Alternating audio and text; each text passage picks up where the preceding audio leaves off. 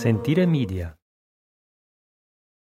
If all others accepted the lie which the party imposed, if all records told the same tale, then the lie passed into history and became truth. Who controls the past, ran the party slogan, controls the future. Who controls the present, controls the past.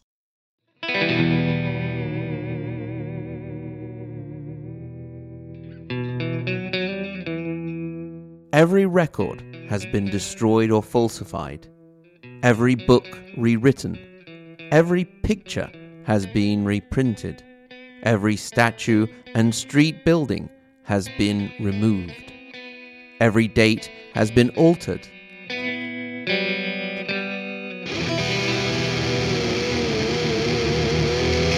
And the process is continuing day by day and minute by minute. History has stopped. Nothing exists except an endless present in which the party is always right.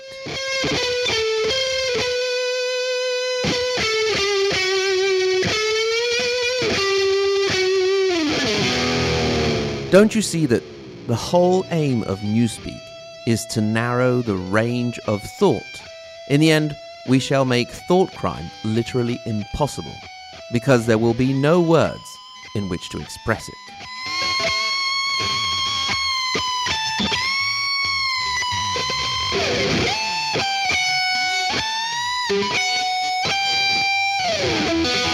Freedom is the freedom to say that 2 plus 2 make 4.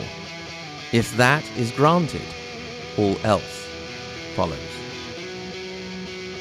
George Orwell, 1984.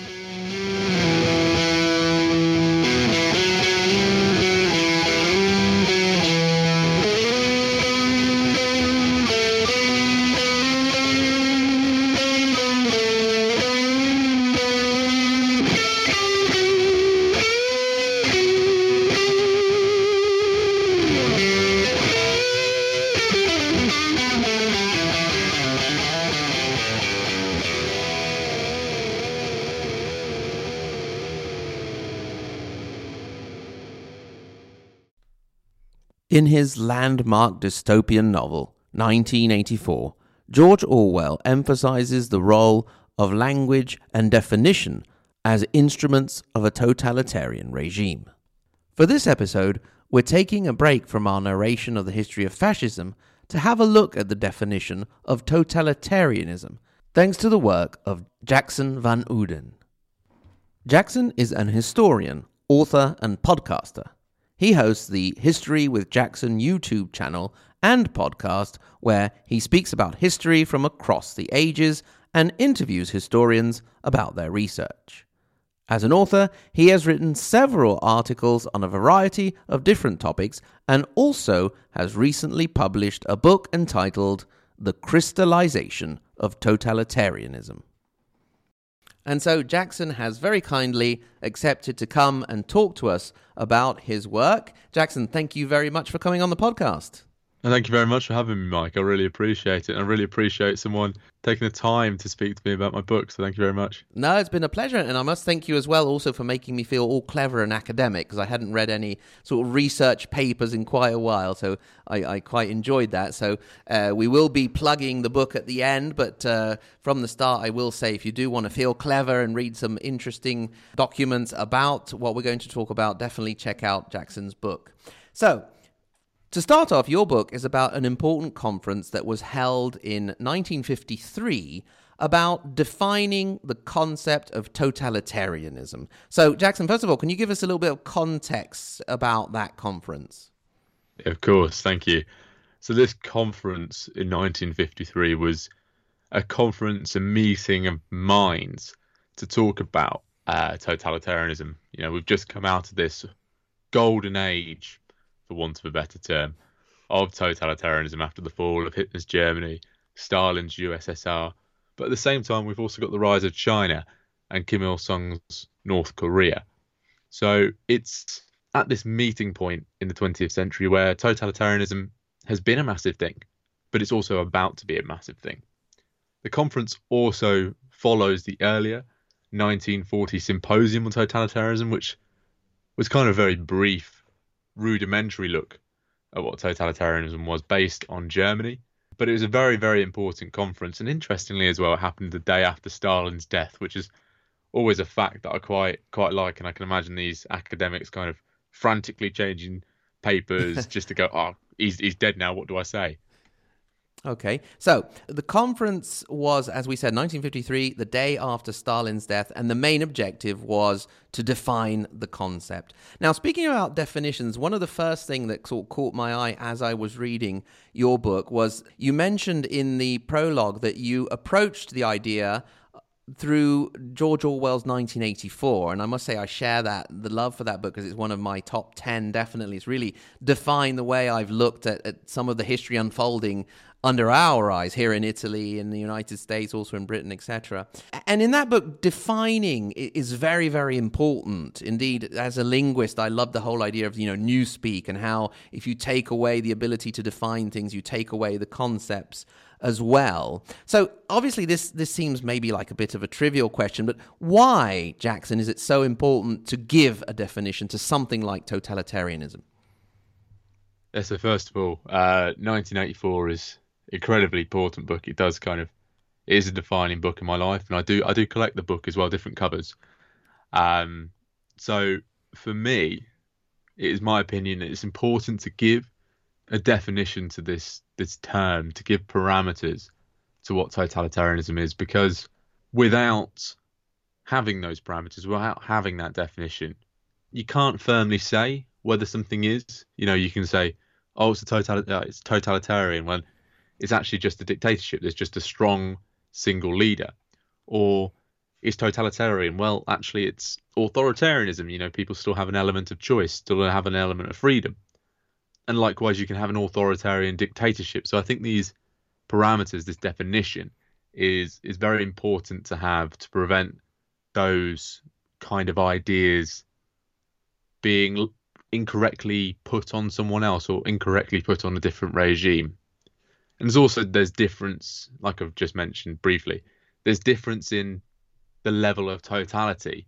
Really, totalitarianism really covers every facet of life. It controls every facet of life, the regime, structures.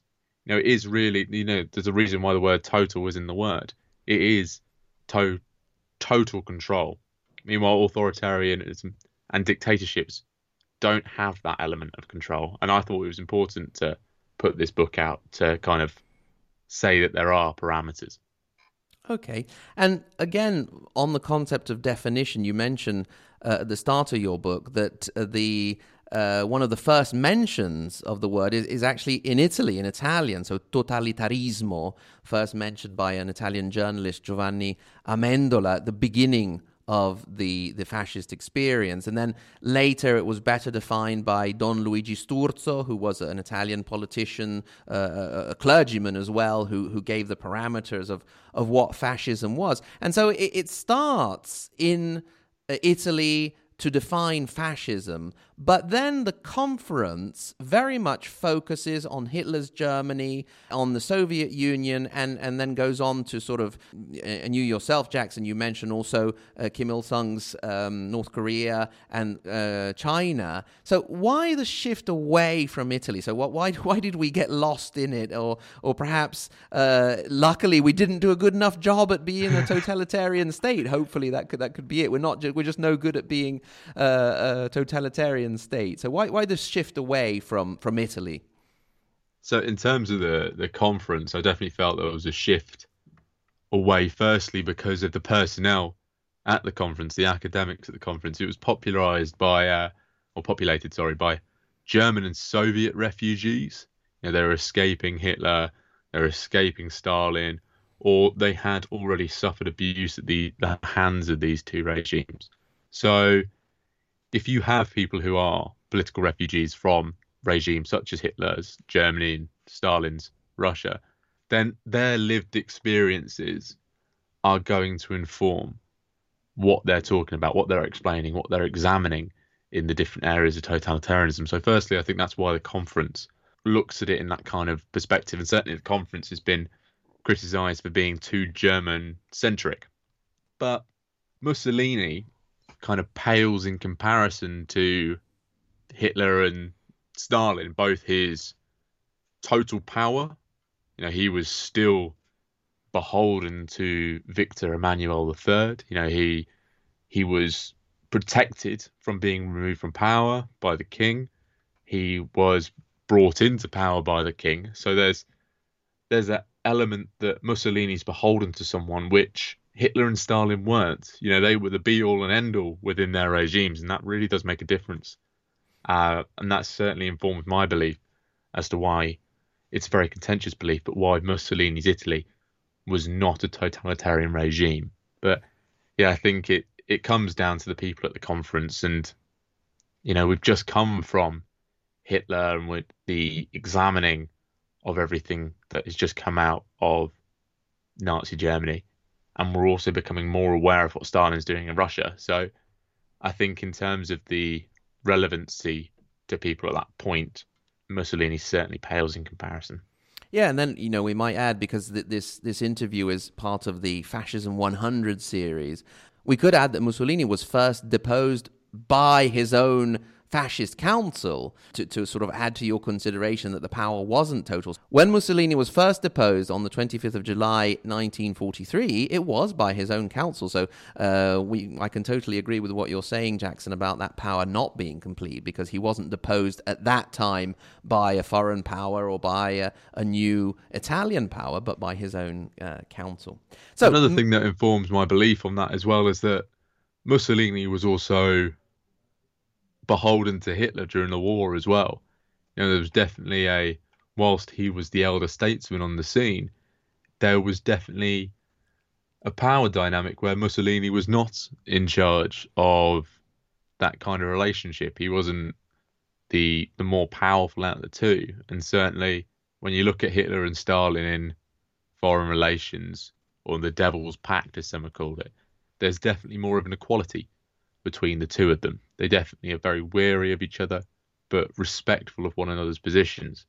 I don't I don't think there is as much respect from Hitler to Mussolini as there was between Hitler and Stalin. There's yes, not not at the end at least. Level, because although yeah. because in initially, you know, um, Hitler sort of started to model some of what he did on uh, on the fascist regime as well. And I think, as you said, that that power dynamic changed in time. And another thing interesting, I mean, Mussolini did have a bit more respect also from the international community before this power dynamic inverted. Because, for example, one thing which is not very well known is Mussolini was sought out as a an intermediary by the Allies before uh, things kicked off to try and sort of curb Hitler a, a bit. So um, I, I, agree. Yeah, definitely there was there was not an inequality in that dynamic that developed over time because at the beginning Mussolini was, as you said, the elder statesman and the model for the for Hitler's regime. Moving on then to the actual conference, one of the first speakers was Kennan. Am I pronouncing that right, Jackson? Yeah, yeah, yeah? Kennan. Kennan. And um, I, it caught my attention that he briefly mentioned the idea of the feudal societies. So, so looking back, uh, w- would that be correct, Jackson, to look at the feudal societies as a sort of proto totalitarianism, or, or, does it not make sense to try and apply that kind of label to a pre industrial society? So totalitarianism emerged in the 20th century, but this emergence was enabled by the rise of technology and certainly in the rise of the power of technology. Totalitarianism has been described as historically unique or novel, and you need technology to condition these monopolies of arms and communications. And certainly the survey- level of surveillance within totalitarian regimes and even democratic regimes today is just certainly impossible for these pre-industrial political organizations and systems. So certainly you can have authoritarian governments, autocratic uh, governments, but I don't think anything comes close to totalitarianism really because the technology really enabled it. But Kennan, Kennan did see that people who were opposed to feudal systems, you know, rejected that traditional model of authority, could be harnessed by totalitarian leaders to create that regime as an alternative for what they wanted, uh, an alternative to tradition. So then, moving on, another one of the speakers who left a lasting impression was uh, Carl Friedrich, and he, at least from what I read, stands out as being the one who defined the concept a bit more clearly with his points. Um, but I also found it very interesting that uh, Anna Arendt was there as well, and she suggested to integrate Friedrich's definitions, adding, or, or points for ta- totalitarianism, adding the concept of conspiracy theory, which I thought was interesting because nowadays we tend to see the conspiracy theory as an anti establishment phenomenon. So, you know, against the deep state, uh, uh, child molesting, laser shooting cabals, and, and all these ridiculous things. Whereas here we're, we're talking about conspiracy theory as a tool of the establishment. So, so could you elaborate on that? Yeah, so she wanted to add this conspiracy theory idea in because she believed that they spread these conspiracy theories and some of them came to power, you know, through these conspiracy theories. And you have to remember she she was a refugee of the Germans as well. But for me, this conspiracy theories come under the idea of the control of communications within totalitarianism, and then they can spread this disinformation this narrative out to their citizens and perpetuate the story that they want. They can control the narrative. That's what Hannah Arendt was possibly trying to get at: is that they control the narrative, they control the story. Like in 1984, you know, the the unpersons, uh, Ogilvy is created out of nothing. So um, that's the kind of thing that was is certainly within totalitarianism. You know, the most most clear, famous example for me is that and it's, it's apparently verified as well. It's utterly bizarre. Is that Kim Jong Un didn't defecate, and they, they they told their citizens that the citizens believed it, and it kind of increases this godlike status within these people within these societies, and again creates that cult of personality. And we have to remember as well that the the anti-Semitic side of Nazism, you know, that, that comes from the Protocols of the Elders of Zion, which is a conspiracy theory that the Jewish race the, the mother controlled. of conspiracy theories. Exactly, which, exactly. seems to have been, if correct me if I'm wrong, Jackson, a Russian origin of the, the Russian secret police, if I remember correctly. Now, I can't remember off the top of my head, unfortunately, but you know that there is also historic anti-Semitism within uh, Russia as well. So there's there's that common thread of conspiracy theories within these regimes already. So she'd be right to mention conspiracy theories, uh, but again, Friedrich was was right to reject it as well. Okay, so he ended up rejecting it. Yes, yeah, okay, yeah. It's still filled within his five categories that I put in the book. Okay. Okay. Then another of the speakers, Jiglixman, he mentioned the concept of terrorization, which, which sort of sticks in your ear because it, we're used to hearing the word terrorism. So, what is the difference between terrorization and terrorism? So, first, G- Jerzy G. Gliksman's a very, very interesting character. I can't find much about him, but he was a political refugee from the USSR. He'd been part of slave labor, so he was very, very aware of these concepts and the effects of these concepts on people within totalitarian regimes. Now, terrorism, as we all know, is the unlawful use of violence and intimidation against people, property, governments. And it's done to achieve political aims or goals. So, you know, we're all aware of Al Qaeda and other similar organizations.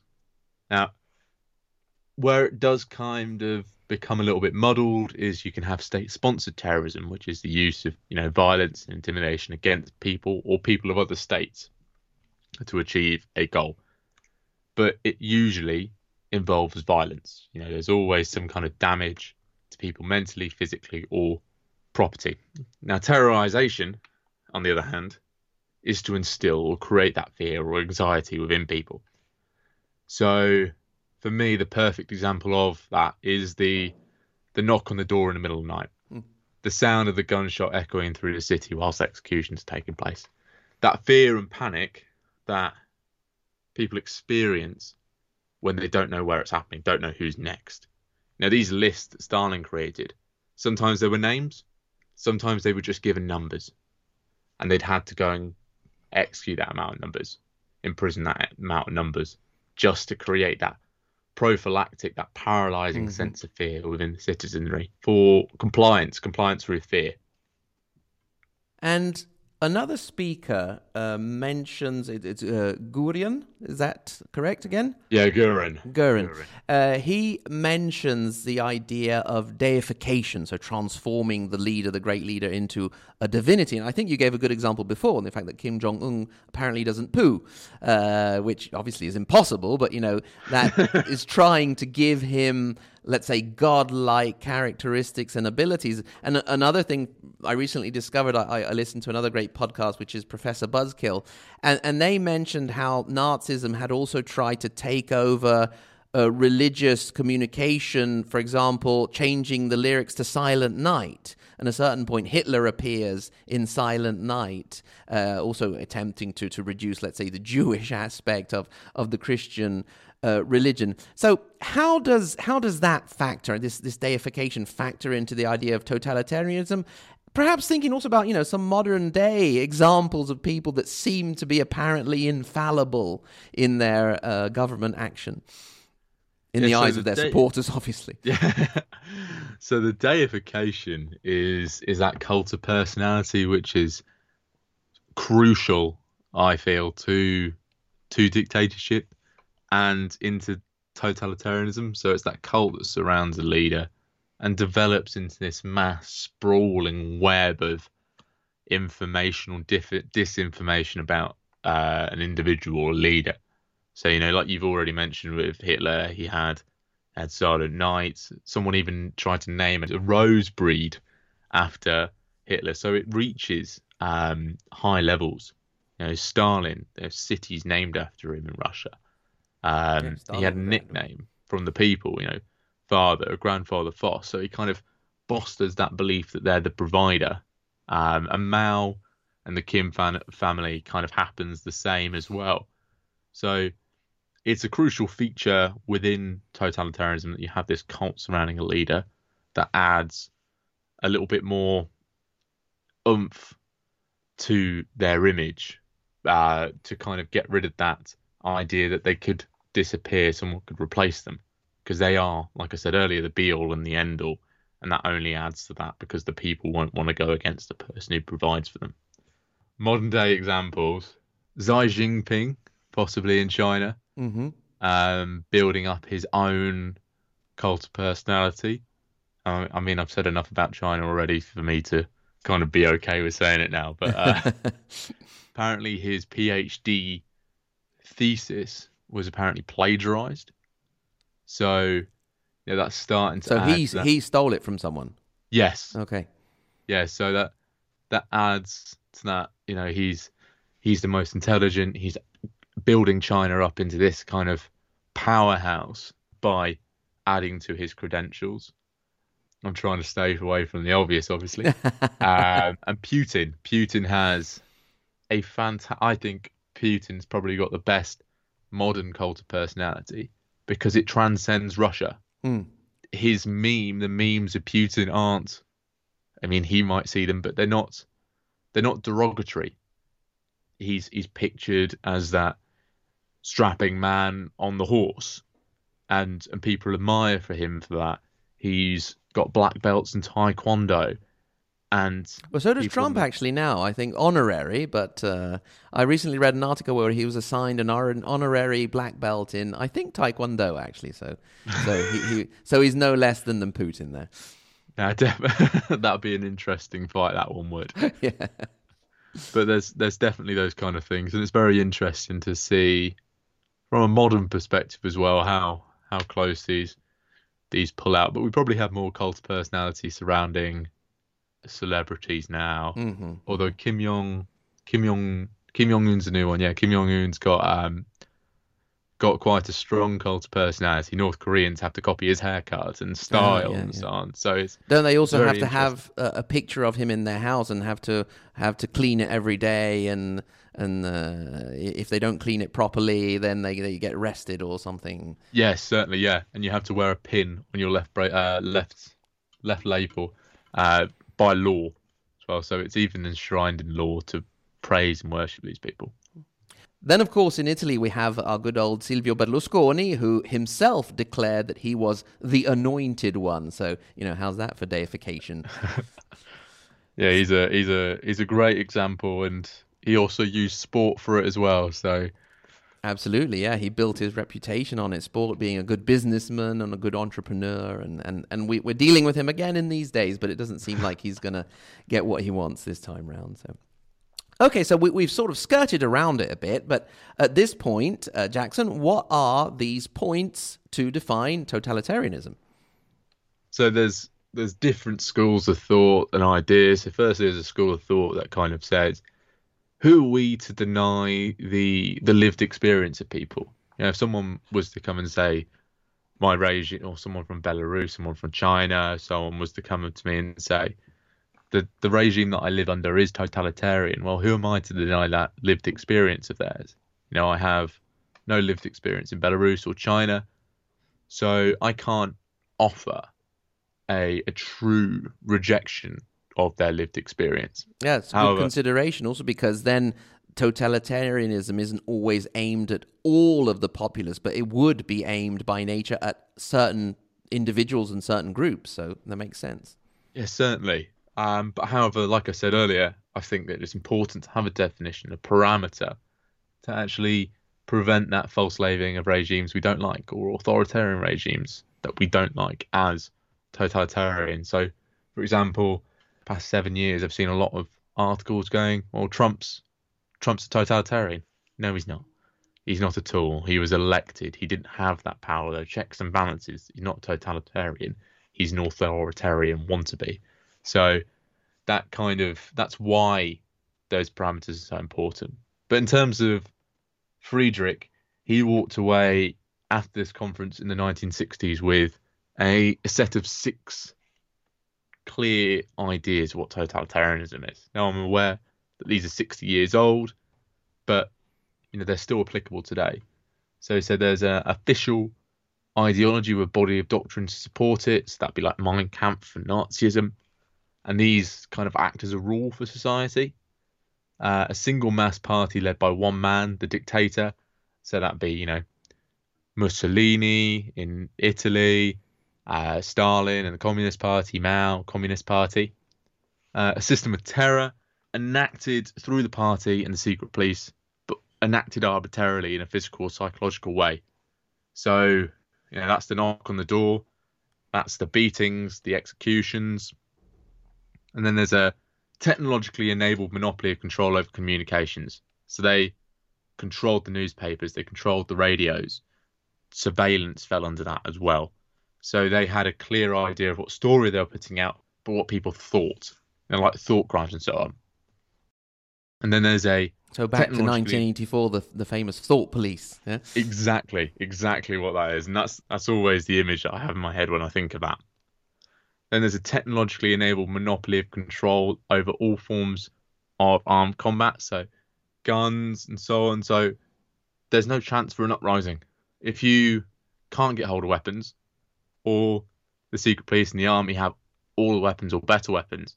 You have no chance to stand up to the totalitarians, and I think crucial. That's one of the most important parts for me, is that they've removed any chance of removal of themselves to perpetuate the the loop over and over again.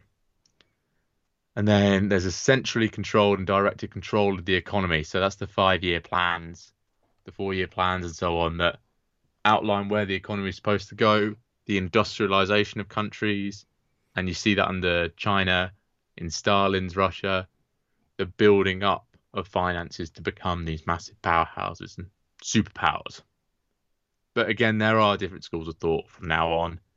Uh, Dr. Richard Shorten at the University of Birmingham speaks about ideological definitions and structural definitions, but for me, this is you know the, the Friedrich. I I sit in the Friedrich school.